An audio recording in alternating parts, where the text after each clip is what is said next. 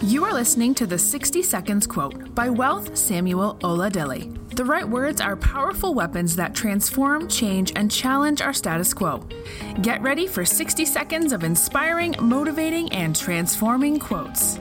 Life can be challenging and full of burden. Some of us lack the motivation to continue, some of us just want to quit, and it feels like no one is inspiring us to greatness. No matter our identity, our location, timely encouragement can take us beyond our current status.